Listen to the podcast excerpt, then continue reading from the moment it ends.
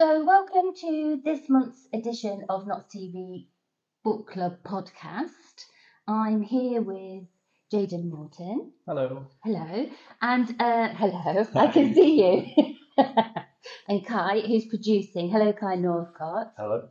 And so to start with, this is what's going to be happening. Jaden and I are going to have a chat about what we're reading at the moment. And then we're going to talk about this month's book club book, Sofia Khan is Not Obliged by Ayesha Malik, and we will be joined as a very special guest by Ramisha Rafique, and I'll tell you more about her later on. And then there will be some creative joy at the end. How does that sound? I like it. Good. Okay, so Jaden, who are you and what are you reading? I'm Jaden. I'm just a guy. Looking for a book. Just a guy with a book in my tote bag, a tote bag full of books all the time. I'm reading this week An Apartment on Uranus by Paul B. Preciado. It's an essay collection around queer theory and his experience as a trans man. Throughout the essays, he imagines another city or town on Uranus with an apartment in it, and uses this apartment on Uranus to create a lens to explore his trans identity. And it's so interesting, and I've never heard anyone talk about trans identities in this way before. And I'm sure lots of people have, but this is the first time I've encountered this, and it's just a gorgeous Fitzcarraldo non-fiction. I was looking at it with that kind of envy. So Fitzcarraldo editions have always got a plain cover, haven't they? And then a font, which is always in capitals, in a contrasting colour. Absolutely. Non-fiction is always white with blue text. And fiction is always blue with white text. Yeah. Yeah. So mine's absolutely butchered. It's covered in croissant and post-it notes. That's very postmodern. Very, very postmodern and European of you. Such a stereotype of myself. But it makes me think about the idea of rooms and territories and safety in a sense. Yeah. Is that the kind of thing that they're talking about? Yeah, one of the most interesting things that, and I hope I don't butcher this reading of it, in the first essay he talks about transition, as in like medical transition and social transition, as crossing a border and a boundary, and aligns that with like immigration and the stigma against immigrants and trans people being completely different, yet both a crossing, and the way we think about crossings and borders is fascinating. And it's like, it's one of those things where I can feel my brain engaging with it in lots of different ways. No one can see what I'm doing, but my hands are like expressing bigness. Yeah, I can see it. Yeah. It's quite an astonishing idea, because you normally associate rooms. I suppose the fact that it's a room on a planet has got a sense of expansiveness to it, because you normally associate rooms with containedness. Yeah, and I think transness is expected to be behind closed doors. So. I've not got through the rest of the book, but it will be interesting to see what he says about like inside, outside, private, public. Okay. Interesting. So there's binaries that he's exploring in every chapter. And the crossing of them. Yeah. Yeah. And so he's in effect he's querying the boundaries. Yeah, absolutely. I wonder if I've got a quote here that I've like gone through in my like highlighter. I think I might have to steal this book from you. That's really interesting. No, I won't give you a quote. They're all too long. I've highlighted too much. You can give a quote. You love a passage in prose on the Notts TV Book Club Podcast. It's a tradition. Okay, let's go for it. Spaces are segmented in terms of masculinity or femininity. Heterosexuality or homosexuality implies crossing a border that may be, along with that of race, the most violent of political borders invented by humanity. Yeah, that's his life. That's so good. And like every paragraph has lines like that just hit so hard. I'm like not even halfway through and I've used up my highlighter. Yeah. So, there's so much to say about that quotation, and it kind of links in a very nice way to what I am reading as well. Oh, really? Yes. It's funny that, isn't it? Because we haven't prepared. I'm making it sound like we prepared this, but we don't know what each other is reading. No. Only how strange that we're both reading essays. Mm-hmm. Love an essay. So the book that I've been reading is called In Defence of Witches, Why Women Are Still on Trial, mm-hmm. by Mona Chollet, and it's 2022 book. It's by a French feminist scholar. So there's loads and loads of feminist theory in it. However, I don't know why I'm saying it like that, but it's also really readable. Mm. So it's got lots of examples. It's got examples from literature. It's got examples from sociology. It's got ruminations about personal experience. And so it looks at this idea of the idea of the witch from the Middle Ages. And then it dissects and plays with the idea. So the idea that the witch is either single or childless, mm-hmm. or aging or grey-haired in particular, I find very interesting at the moment, and looks at how those stereotypes have persisted into structures that are still being used today. I thought what was really interesting was there's a section on medical science and ecology, and how medical science used to be something which was in rhythm with nature and was something that women were involved in doing, but then systematically that was eroded by people, but I mean men, or doctors who came along, and science took that kind of those expertise, and I think there's something about the way they're presented in history as kind of women being in rhythm with nature or whatever. It isn't necessarily that. It's knowing what works in a domestic setting, using what's around you, you know, in your immediate environment. So of course they took that all out, and then there's this whole thing about how medicine and science becomes intrusive, and apparently parts of the female anatomy are named by after male scientists, which is really weird. So the G-spot is named after a German scientist who proposed that it existed. I mean, the idea is just absolutely ridiculous that most intimate part of the female anatomy has been named, and therefore, I don't know, kind of conquered or labelled. It's like putting a map in your uterus. And I'm fighting the urge to ask you if you can think of a better name for the G-spot. Well, yeah. I can think of lots of better names than G-spot, but they might require a glass of wine. But that's a different podcast. Yeah, that's a different podcast. But it's that kind of knowledge, I suppose, that reading these essay collections, like you think you know everything there is to know about the witches, only that they're so cozy now, aren't they? It's like Hermione Granger's book, all witches are lovely, and pretty and flouncy and everything. But actually, there's something about the way that the witch is an embodiment of female self-regulation. Yeah. You know.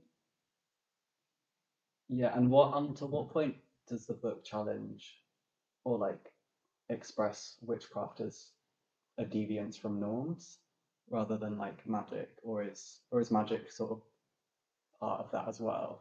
I think it celebrates the deviant nature of it. Yeah. So in a bit like the way that you've got binaries in your essay collection, it's saying actually the problem with this is that these women refuse to be heteronormative submissive. They refuse to be feminine in that dimension of masculine and feminine. Mm. So they were trouble, yeah. basically. And that they did things like if the mother and the daughter in the family had been executed for being a witch, because they thought it was hereditary, they just got rid of the aunt and the grandmother as well. Bye. Unbelievable. It's unbelievable.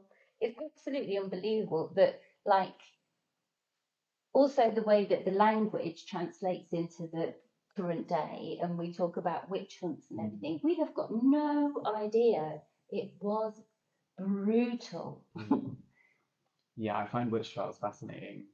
Where I grew up in King's Lynn, there's like we have the big square, the big like town centre, and there's like a statue to like commemorate the witch trials, because there used to be like loads of witch trials in Norfolk.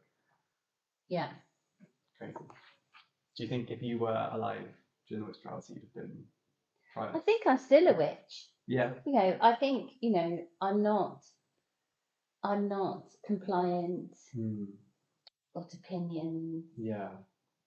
So, and my hair is greying. And I'm older. You know, there's something about the older woman. Yeah. Which is really interesting, but that's maybe a different podcast. Yeah, there's a whole second podcast. A different part of podcast. Yeah. Maybe. Oh, that was a very interesting conversation. Mm-hmm. We're so learned. I know. Yeah. You're so learned. Thank you, Professor Morton, for that part of the podcast. That was marvellous. We're going to go back now. Go back in time to this morning, in fact, where we were recording this month's edition of the Notts TV Book Club. And we were looking at this book, Sofia Khan Is Not Obliged by Ayesha Malik. And joining us in the studio, Jaden, I believe you were there. I was there. And Ramisha Rafique, I believe you were there. I was there. So, Ramisha, where do you... I look like Cilla Black. Number one, what's your name and where do you come from? Who are you? I am... Who am I? It's a question I've been asking for a long time. Who are you? Who even am I? I'm a PhD researcher at Nottingham Trent University. Mm-hmm. My PhD is on the ontology of the postcolonial flaneurs, and I look at decolonisation. What is ontology? Oh, here we go. Bible practice. What does it actually mean? Like, can you sum it up in words that I might understand at this point in the day? I'm looking at the creation of and all of the different factors that contribute to the existence of the postcolonial flaneurs. So I'm looking at flaneurie, and I'm looking at the flaneur figure from a post-colonial context. So I use ontology in the same way that Edward Said uses it in his study of Orientalism. Love him. I think it was his birthday yesterday. Happy birthday. Yeah, happy birthday. Thinking of him. Yeah. And I look at kind of decolonisation in British Muslim women's literature. So texts like Sofia Khan Is Not Obliged by Ayesha Malik. And I kind of try to find this post-colonial flaneurs in the work of British Muslim women. So a flaneur is traditionally it's been a male term, and it's a man who wafts about different cities, just experiencing what's around them. I'm saying waft because I'm being slightly snooty, but it would be a man with a white man with money. Mm. Strolling around these different cities, and typically European cities, I would say, just experiencing what there is to experience. Yeah, no pressure, no ties, nothing to keep them doing anything else, just experiencing the travel of life. Yeah, yeah, traditionally. So that's really interesting that your work is moving in or stepping into that territory. It is, but I mean, people before me, such as Lauren Elkin, and Virginia Woolf, and so on, and you know, if we really want to go back, you know, George Sand have stepped into the female flaneur, where flaneurs comes from. But where I'm disturbing it is I'm kind of looking, I am very much looking at how this figure is accessible to women of the working class, to women from marginalised backgrounds, women who may otherwise not have had the opportunity and still are very much marginalised and restricted in the public sphere. And what I intend to do is give them a voice, and to kind of, I mean, they have a voice, I'm not giving them a voice, but what I'm doing is allowing them to speak for themselves as opposed to being constantly spoken for, and an opportunity to shed light on their actual experiences using and integrating within Western cities and public transport and all the different things that have evolved with this figure of the flaneur and the flaneur. That's really fascinating, isn't it? It's another podcast. Yeah. It is. That's the catchphrase from today. It's another podcast. So, one of the questions that I didn't ask you this morning, which I thought was an error on my part, so I do apologise, was why did you choose this book for us to read as part of Notts TV Book Club? Well, for many reasons. I mean, it ties in well with Islamophobia Awareness Month, which I mentioned during book club. But I felt like Ayesha Malik has a really soft and funny way of going around serious topics, which is something I said in book club too. Mm-hmm. And I feel like she confronts Islamophobia in this text through Sofia's experiences in London without being so serious and so political about Islamophobia. So we have this visibly Muslim woman who experiences Islamophobia in different parts of the city. She experiences Islamophobia in the workplace, she experiences it on the tube, she experiences it even within, to some extent, her own private sphere. But Ayesha Malik has a really good way of engaging those themes and still making a really heartwarming and light book for you to read and enjoy. And I don't know what you guys thought, but I did think it was a very easy read. And I think that was one of the good things about this book, that you can read it and you can enjoy it, but you're also engaging with some serious topics when you're reading it, such as Islamophobia and Muslim women's identity. Yeah. What do you think? I don't want to go back to my book club roller. What do you think? Why did I? Over to you, Jaden. Yeah, I think I described it on the show as digestible, which is like a disservice to how good it is. There is something about it that, even though things that happen in the book are like hard, like she experiences racism, and I think the breakups especially, like that happen, are really painful, and like, but they're also just so just so like wonderful to absorb. Someone just like going through the ups and downs, and she just does character so well, I think, which is what is lovely about it. So she, right at the beginning, she's going to her fiance Imran. Is that right? Yeah, he's the guy that wants to make a hole in the wall. Yeah, so there is a hole in the wall. I love that. Which is so funny. So that's and the way she describes that. So that's so she can go in between her in-laws' house and her own house. No, it was a way of controlling her want for living separate from her in-laws by giving a house that was still connected to her in-laws and having a hole in the wall. So it was still one house. Yeah. So he would please his family, but at the same time he was pleasing her by arguing it's a separate house. So they could go through from one side to the other. Yeah. But what really made me laugh, so that's funny to start with. I mean, not fun, like the idea of calling it the hole in the wall, which is where you get cash in my age. Mm-hmm. Is that right? Is that what we also said? Yeah, again, that's fine. But also, at one point, she says, she describes it as a conjoined house, like conjoined twins, which is a really interesting image. Like, there's two kinds of levels of people being dependent on each other going on. And also, it's a really clinical term, like she's so it's like she's really, perhaps I'm doing this to you deeply, but it's like she's really analysed the situation and sees it as something which is clinically not going to be successful. Sorry, there you go. I do keep in mind, because I'm like going to detour slightly, because I didn't struggle with the hole in the wall thing. It sounds objectively bad, but I did. I did find the way that she describes the hole in the wall as weird at some points, and she sort of describes the hole in the wall as though it's something that she'd never encountered before.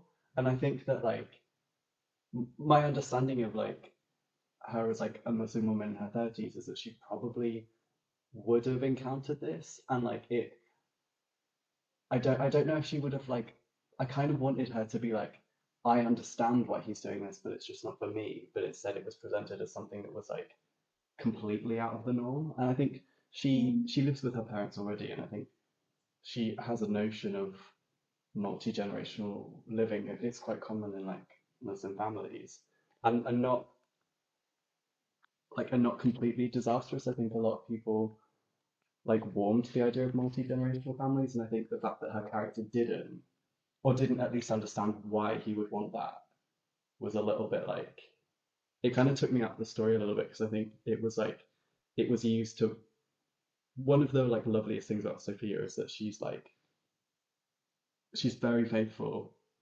but also, like, challenges other norms as well, and she kind of holds duality. But I think the hole in the wall thing, the fact that she wasn't able to kind of see the duality of that, kind of, it felt like it was pushing her into, like, I'm not like other girls, in ways that the rest of the book, she's kind of completely unique. Like, it was the one of the places where it lost me slightly. Yeah, no, I agree that I feel that there's something to an extent with her not being like the rest of the girls, but I think that within her, how she explains her relationship with Imran, she's already getting the ick. So she's already done with this relationship. So she is just finding everything about him irritating at this point. And I think for her, it's kind of, maybe from a cultural perspective, and again, everybody's cultural experiences is very individual and very different. Yeah. But how I interpreted it was, I'm not going to have my own space. He's clearly a mummy's boy. His mum is going to intervene in our marriage constantly. And I don't want to live with my in-laws, it's suffocating. I've been living with my family, I'm in my 30s, I want my own place. So I think that's what I got from it. Yeah. So I think there's always a understanding of that intergenerational living arrangement, and in book 2 and 3 we see more of that. Nice. But I think for her it was literally just getting the ick from Imran and being done with it. And this was another reason why she didn't want to be with him. And then she kind of clung to that as a reason to just not want to marry him even more. So you're right, aren't you? You're right to pick that up. There's something which doesn't completely ring true. It only really starts to ring true when you see later on how irritating his parents actually are. Yeah. Because they turn up with a lilac wedding dress, don't they? Yeah. I mean, it's not... I mean, who is going to wear lilac? I think lilac's a beautiful colour. It is a beautiful colour, but not on your wedding day. Yeah. You want something which is striking, and I don't know what the...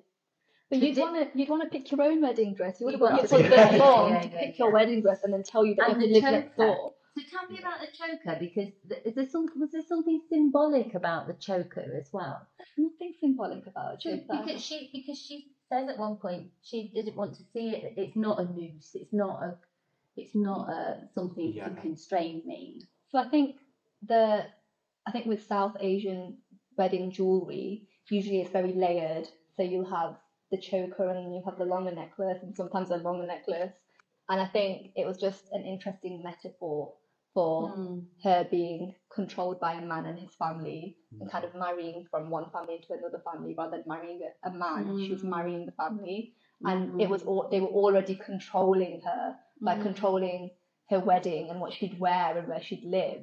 And we know Sofia from reading this, she was not having that. So that's what I think that metaphor was created for. I think that's kind of why I was expecting to finish the book and have to end up like single and like maybe moving out. Single and triumphant. Yeah. And I was really happy that we got this kind of like it kind of like, don't know what the word is, but like, Irish tattooed beefcake. Yeah, that's the word you're looking for. I've lost the word for it, but like not out of the blue, but like this kind of unexpected happy ending. I really loved it. I think it was like the perfect ending. But yeah, I spent the whole time kind of rooting for her to be on her own. Me too. Did you? I wanted it to kind of be like Sophia just goes away and travels and just becomes a flaneur. Becomes a flaneur. Yeah. I already thought she was a flaneur. I thought she was a post-colonial flaneur. Mm. But yeah. So do you think that she's not? No, I do think she's a post-colonial. Sorry, but when Connell went away with her and he like converts for her and there's this romantic ending, I loved it. I literally remember going when I read it, but I think I was rooting for her to go and travel alone. Mm. What about, so I was thinking about the humour again. I'm sorry to take it back, but I can't get it out of my head. So I was thinking about this book and what Billy was saying about there is a really brilliant writer here and they're perhaps underselling themselves. Mm. I don't know how far people agree with that. I mean, I think some of the writing is brilliant. Like, even there are some brilliant throwaway lines. Like, there's a bit where the uncle comes to stay and he comes from the airport and he's got so much luggage. And she's saying something like, she's really surprised he didn't get stopped at customs. And then her dad said, oh, no, the flight from Jamaica just got in. And you think, oh my God, that's a whole world of stratas of racism just in that small anecdote. She is, like, to be able to do that, it's so skillful. Anyway, so I was thinking about women and humour in writing and whether there's something about the way that humour is a kind of mode of apology almost. So, like, I was thinking about, you know, the stuff about the COVID, bear with, I'll get there in the end. So, the stuff about the COVID inquiry this week, there's been a lot of attention to how the female civil servant wrote her email. So, she wrote it with really kind of placatory language, and there was an emoji at the end that's like, we've got to do this, da, da, da, da. So, and lots of people have said the way she's writing is really apologetic, and that's the way that women are used to writing. Yeah. And I just wondered whether, because I think this is a funny book, but it's also incredibly angry. You know, I think she there's a real, like, a lot of her, not to classify her as an angry brown woman, you know, but I just wonder whether the humour is there as a way of kind of commodifying how she feels and making it acceptable to people. I think she takes ridiculous concepts and laughs at them, and I think that's why she's good at writing about these serious topics in a light way, because by making a joke out of them, she's highlighting how ridiculous the stereotypes and reductive approaches to Muslims' identity, how ridiculous they are, like the incident on the tube that I mentioned, and her punching him in the face, and you know, things like that. Yeah. So, and my comment on her, how I feel like Ayesha Malik might have been making some suggestions about the real experiences of Muslim women that work in publishing, but she goes about it in a funny, she uses humour, because I think that's her way of mocking these ridiculous ideas and structures that reduce Muslim women's identity to silly stereotypes that actually don't define them or, you know, reflect their life experiences at all. And to some extent, you can even question whether Sophia's experiences can reflect everyday experiences of Muslim women at all. They can't, because that's one character's experience, whereas Muslim women are so individual and have such different experiences. Yeah. They can't be characterised into one thing, which is, I think, what happens a lot of the time. There's one voice, and then that's the box that they get put into. But humour finds a way around that. Yeah, mocks it. Yeah. I think. What do you think? Oh, well, I wanted to ask you about, like, narrative and challenging narratives, because there's obviously particular narratives that come from like the media or like outside of Muslim women's own voices, that when your authors are creating their characters, do you think that they are also fighting against, creating characters that have to fight against narratives and expectations, and if that like affects how its characters kind of are built. Well, as in how the authors construct the characters, yeah. The type of stereotype. Yeah. So like the mum, for example, I can't remember her name, but she's a men. I just call her Auntie. Auntie in the book. Auntie G. Yeah, Auntie G in the book. So she starts off, and there's loads of stuff in there that she's got some quite traditional views, but by the end she's saying times have changed, things have changed, Sophia is her own person. So that's is that the kind of thing you mean, like the way the characters are countering those stereotypes themselves? Yeah, I guess I was just thinking about the like extra challenges, or if those challenges are taken into account. Like, do you take those challenges of like challenging racist tropes into your writing? Or whereas some of the late, I don't know her name, but the lady that wrote Bridget Jones, or like the original writers of like the male female characters wouldn't have to do that, and do you sort of like dive headfirst into the writing and kind of leave that at the door? I would hate to speak for the British Muslim women that write these books, because that's just countering everything that I've said about them using their voice and having a platform to voice their own views. Yeah. However, I do think that there's some people who feel a burden to have to challenge these stereotypes and write back to these stereotypes. And then there's some writers who really struggle with what representation means in these narratives, and whether they, by speaking to these representations, they are constantly putting themselves back into the boxes that they're trying to climb out of, and whether that's counterproductive to them actually sharing these different experiences and individual identity characteristics that Muslim women, being a Muslim woman, can encompass. Yeah. Like when you recommended a really good book at the end of book club, and I was going to recommend Fatima Dharth's The Last One, because that story follows the experience of a Parisian, Algerian, LGBTQ female Muslim who struggles with being lesbian and being Muslim in a French society. Now, how many complex layers are there within that one example? Her experience is so individual, yet so complex and diverse.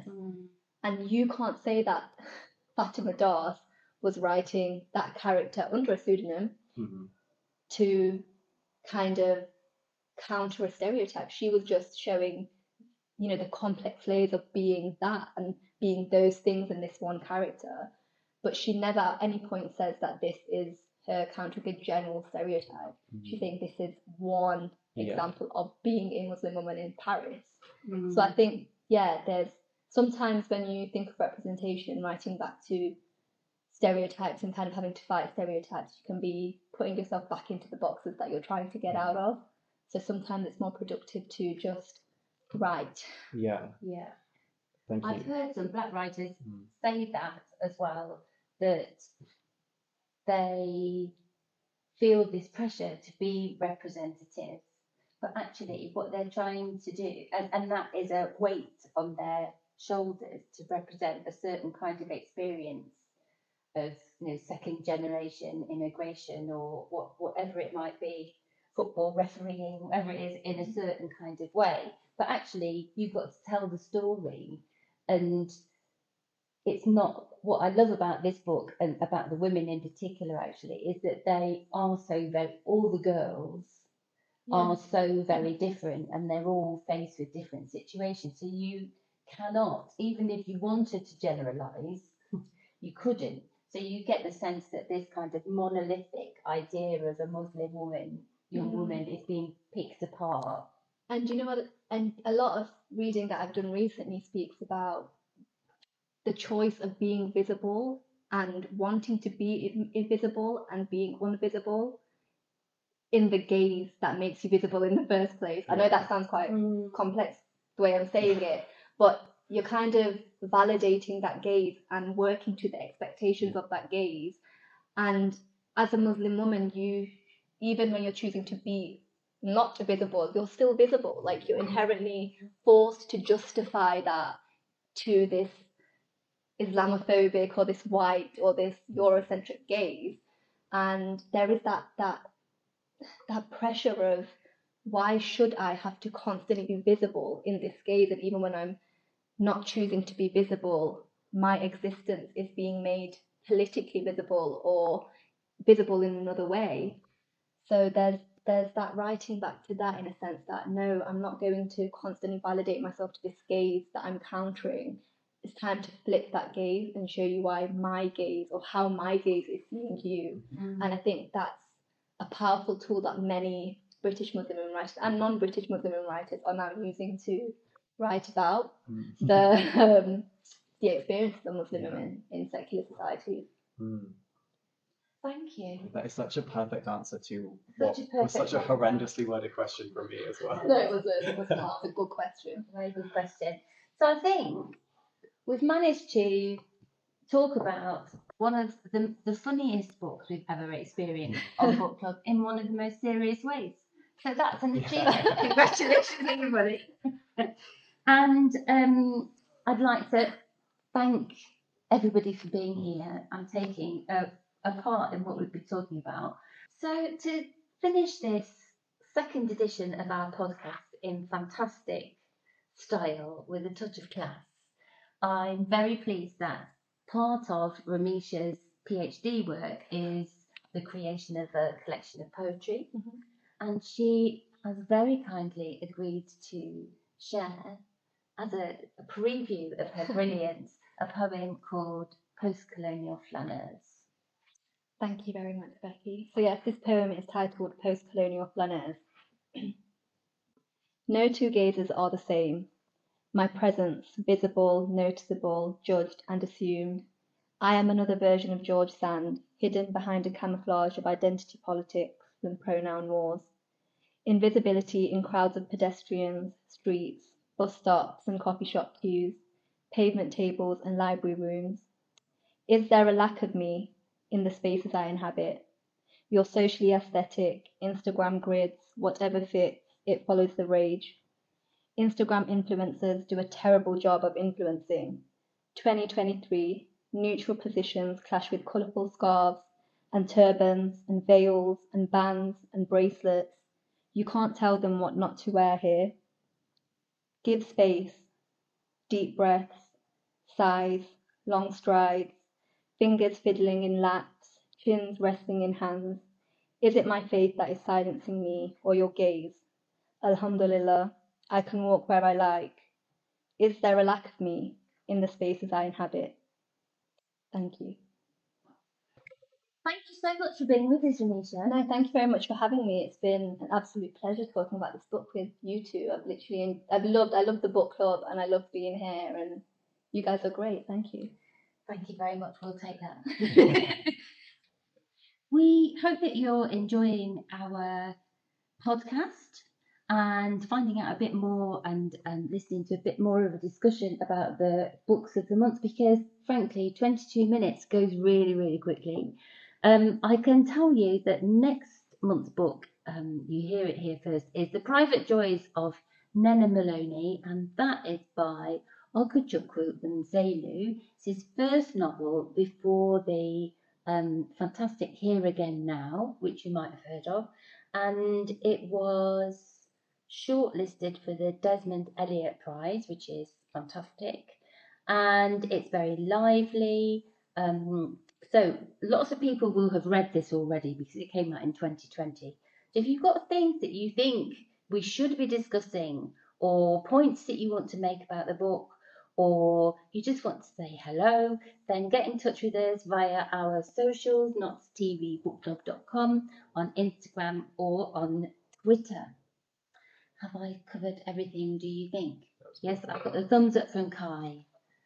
I've got smiles from elsewhere. People are already looking up on their phones the titles of the next books they're going to read. So thank you again to Jaden and to Ramisha, and goodwell, farewell, fare thee well from me.